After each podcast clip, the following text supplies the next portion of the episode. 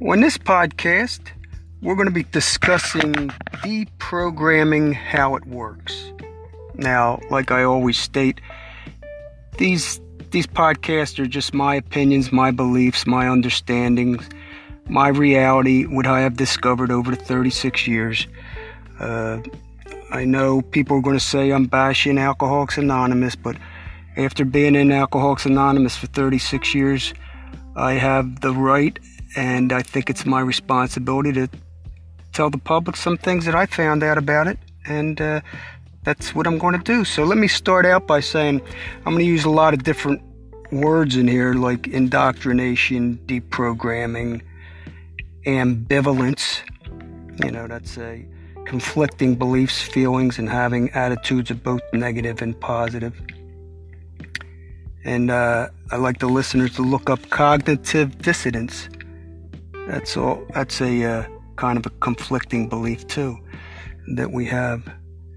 And that indoctrination. When I say indoctrination, it's indoctrination is the process of teaching a person or a group to accept a set of beliefs uncritically.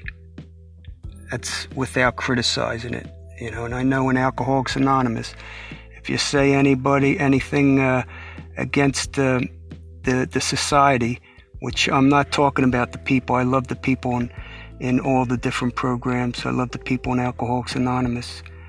I'm talking about the society, uh, the creation of the society 85 years ago. So, um, here we go. So, how it works, you know, it states rarely have we seen a person fail who has thoroughly followed our path. Those who do not recover so, right there, they say recover.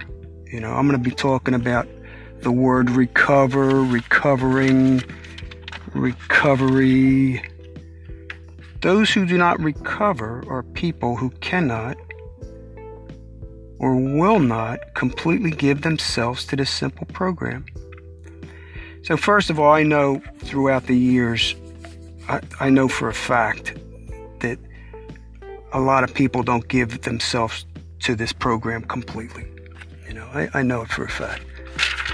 Matter of fact, you know, I know, I hear, and I tell you that that there's millions of people today, you know, that does not follow this path and continues to stay sober. Matter of fact, they're recovered. You know, uh, in one of my other podcasts, I'm going to label. You know, I'm gonna I'm gonna label the title No Labels because, you know, they like to use a lot of labels. Alcoholic, over and over again, they'll use the word alcoholic. And matter of fact, they'll go with uh, real alcoholics, you know. They say that uh, in more about alcoholism over and over again, real alcoholics. And they'll use the word disease concept of alcoholism and um, and they'll say that there's only one cure, and that's to go to Alcoholics Anonymous for the rest of your life and work these steps and maintain this for the rest of your life. I found out that that's that's that's a myth. That's not true. That's not real. Uh, I've discovered there's millions of people that uh, recovered from addictions uh, without 12 steps, without God, without even programs, you know. And uh, so th- I, I, I, those who do not recover are people who cannot or will not completely give themselves over to this program. Usually, men and women. Here, here's here's what I kicker for me. Usually, men and women who are constitutionally incapable of being honest with themselves. They are such unfortunates. They are not at fault. They seem to be born this way. They are naturally incapable of grasping and developing a manner of living which demands rigorous honesty. Now here here here they go. They're they're saying I'm below this. Their chances are less than average. So if I'm not capable of getting this program and completely uh, completely give myself to this simple program, then they'll label me unconstitutionally incapable. But then, you know, my chances are less than average. But those two who suffer from grave emotional and mental disorders, many of them do recover. Now, they keep on saying recover, okay? Those who do not recover, uh, many of them do recover. They have the capacity, to be honest.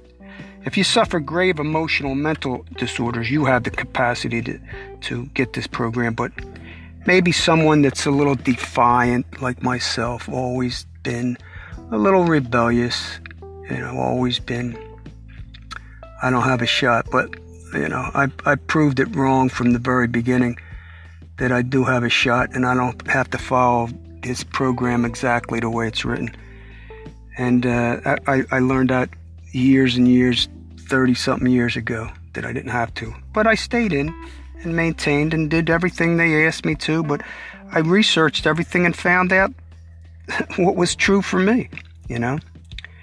Uh, you know, as, as some of these we balked, we thought we could find an easier, softer way, but we could not. You know, actually, there is a lot of different programs that are they they are easier and softer. I think, you know.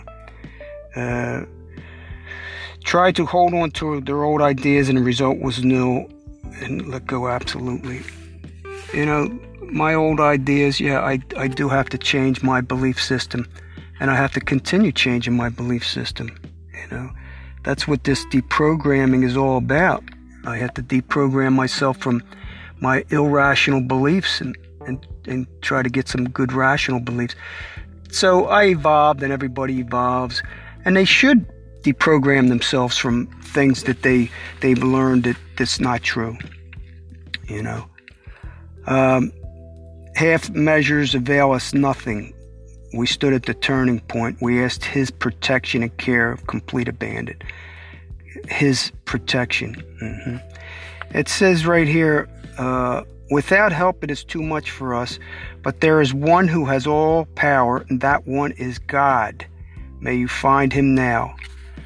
You know, I mean, when I got to that, that's the third step. And when I got to the third step, I mean, everything started to change. I started to question because I knew I was in the Catholic Church system, society for years, you know, and I knew what priests were. I knew what amends were. I knew what confession was. I knew what the, the Bible, the 12, uh, 10 commandments were. Uh, I, I knew all about all that stuff. So when I seen it, right from the beginning, I thought it was religious, you know, and I thought that the step meetings and the big book meetings were kind of the religious part of the program. And I was right, even though I kept on denying myself being right, you know. Uh,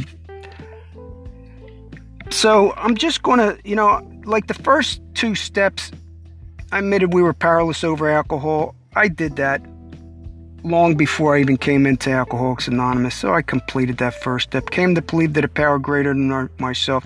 You know, when I asked for help, I said yes for help. I asked for help. That was admitting that, you know, something greater than me. You know, two is greater than one. So that told me that I was part of this power. The one is part of two. One is part of one. One and one is two.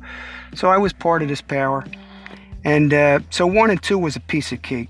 But everyone knows Step three made a decision to turn our will and our lives over to the care of God as we understood Him.